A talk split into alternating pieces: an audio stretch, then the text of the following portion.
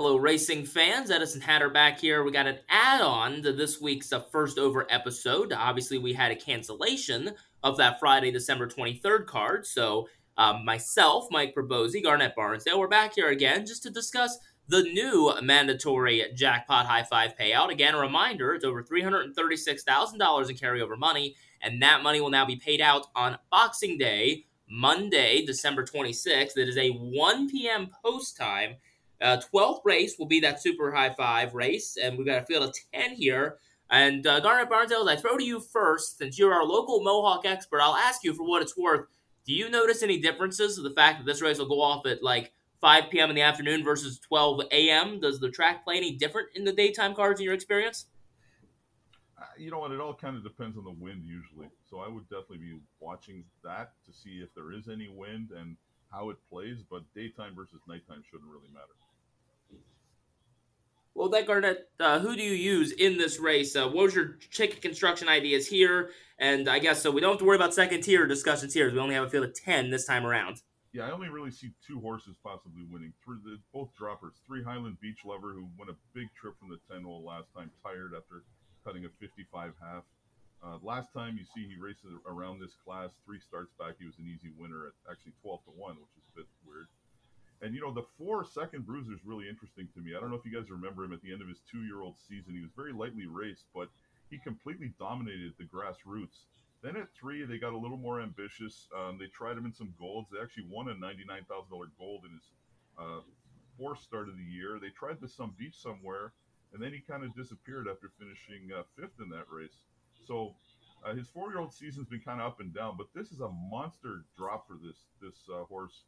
Um, he's never raced this low in his life since his basically his maiden race, which he lost, and then he after his maiden race he proceeded to win through uh, the the grassroots. So I think you have to use him in this spot. It's kind of now or never for him. Uh, the way I kind of like the one a little bit, um, Century Hannibal to sit a good trip. I'd like the nine better if he drew better. Uh, I'll get my own thanks. I think he comes in off a really good mile but I'm going to use him underneath. So my ticket that I posted on DRF is $120. This is how it looks: three four with one three four nine, with one three four five seven eight nine, with one three sorry with yeah that's right with one two three four five seven eight nine, with one two three four five seven eight nine. And all that being said, I think I'll also play around a little bit, just using the three and four, like in the first and second and first and third slots, and maybe betting some extra tickets. I think that's where you got to key. Yeah, so it definitely seems like it has the potential here. I think to be a uh, maybe a little more formful of a race than the one we were looking at on Friday night. Uh, Mike, did you see it that way? And, and maybe that's kind of why I think I'm going to personally be trying to single in on a couple combinations that will probably be a little more formful than others. Yeah, we were talking a little bit off off uh, line here, and and this is an easier race. I feel like than the Friday night race was. Uh, these these horses are a lot more consistent. I think that you know a lot of these horses have a hundred starts, so we know what they are.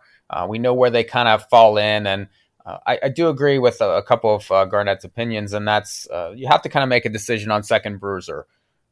The, the, race, you know, on December the seventeenth was basically a prep, and he was in a, a really tough spot there with Woodmere Steel Deal and rocking and talking. Uh, kind of just, I watched the replay back, stayed off the gates, took it easy. Uh, was battling a little late though. Just it seemed like that they wanted to get something out of it. So that last 16th of a mile, they did kind of pop the plugs and and battled a little bit. Much better spot now.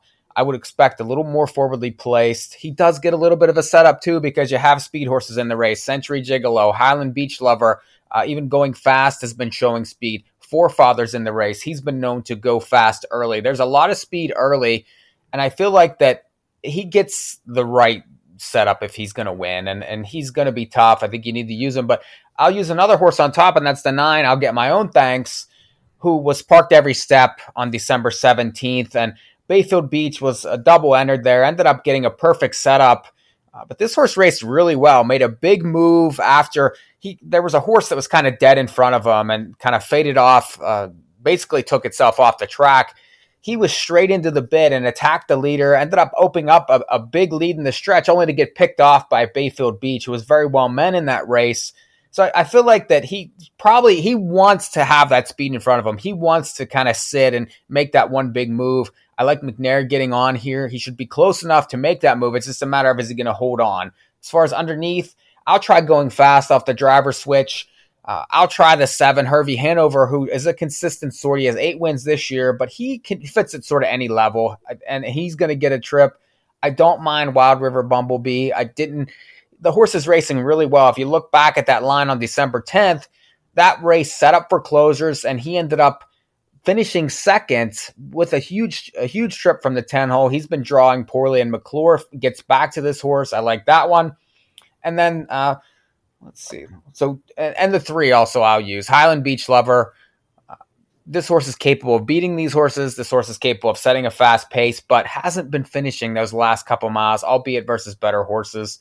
You have to use that horse. So my ticket's 72 four nine on top, two three four seven eight in those next three slots, and then I'll, I'll end up with the one and the five in in the fifth spot for the last one two three four seven eight nine. It's seventy two. I'll probably like Garnett said, mess around with the four and the nine in those first and second spots. I feel like one of those two has to finish in there and uh, give it a give it a shot. This is this is a good race. I think you can make a little money here not a whole lot for me to add in there. I think Garnett uh, pretty much shared some of the same thoughts as me. Three, four for me on top of the ones I look at, and then underneath one, three, four, five, seven, one, three, four, five, seven, one, three, four, five, seven, eight, nine, one, three, four, five, seven, eight, nine. So a lot of similar horses. What we've discussed. The only difference between mine and Garnett's is uh, 57, 60 for mine. So I want a little more economical underneath than Garnett did when it came to uh, spreading in those other positions. But um, either way, definitely a sequence I think that I will, and sounds like you two as well, will be playing some of our more favored combinations more than once, maybe to try to hit this several times should have come back uh, somewhat formful. But, you know, even with a formful result, when we're talking about $336,000 of carryover money and much more to be added in new money, um, it's still will make for a significant uh, payout. So, I mean, we saw that at Rosecroft uh, Thursday night with our jackpot high five.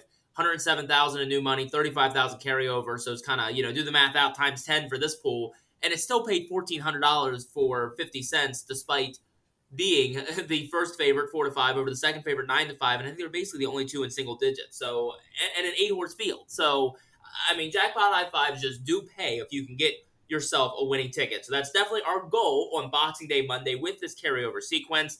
Um, but before we wrap up here with this brief little recording, Garnett, Mike, I know you two both handicapped the rest of this card for your doings. So, Mike, did you have any other quick thoughts on the rest of the card for best bets or anything?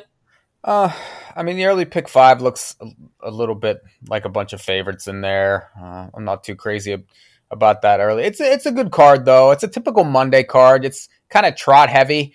And uh, I don't have a particular spot play or anything to give you here. Just you know, it's the day after Christmas. Uh, it's big holiday in Canada. Afternoon racing. There's there's big pots to shoot for. So uh, just just get in and, and mess around. Garnett, any other Boxing Day Mohawk thoughts from you? Yeah, sure. I'll give you a spot play. The Valedictory final. I like, the three horse Ultra Image. Has not been tried at all yet in this series. Uh, came into it off a month off. He's been He's been way off at the quarter in both starts. Uh, I think he, he was pretty good last week. Closed, you know, nice wide close. He's going to be a good price because the un, unbeaten unsung hero who won both legs will probably be about two to five. I'm going to bet Ultra Image in the valedictory final, race nine. All right. Well, with that there, uh, ladies and gentlemen, that's a good, quick 10 minute look there at the Boxing Day program, Woodbine Mohawk Park. Uh, they'll have a 12 race program. Race 12 will be that Super I 5 carryover you heard us discuss. 11 other races to make some uh, good wagering opportunities. There is, of course, a couple college football bowl games on uh, December 26th, opening day at Santa Anita. So, all sports, sorts of great action to get ourselves into after the uh, Christmas holiday here. But uh, with that, that'll do this quick little recording. Wish everybody again a happy holidays, a Merry Christmas to those who celebrate, and we will talk to you next week for a final Mohawk show and a final Meadowlands show of 2022. New Year's Eve racing at both places. We'll talk both cards, and we'll talk to you then.